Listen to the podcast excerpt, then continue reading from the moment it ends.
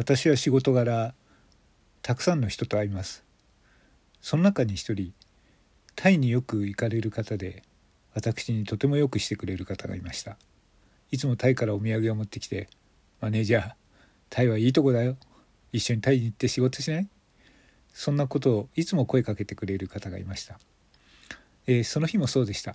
マネージャーお土産と言ってチョコレートをくれてでその方が出かけていきました。その子その人は帰ってきませんでした。実は国際手配をされていてこのホテルに来た後外に出たところを逮捕しますと言って逮捕状が出ていました。私はそのことを全部知っていましたがその方と笑顔を交わしてお別れをしました。その日いただいたチョコレートはちょっと苦い味がしました。ごめんなさいパラダイスに一緒に行けなくて。